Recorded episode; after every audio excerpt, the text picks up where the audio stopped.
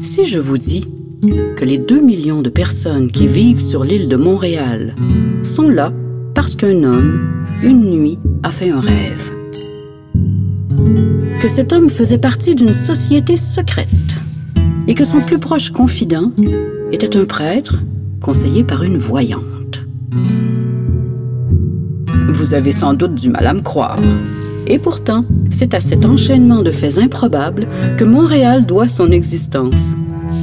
Pour démêler cette histoire et comprendre pourquoi une ville est née sur une île au beau milieu d'un fleuve agité, il faut remonter il y a 375 ans.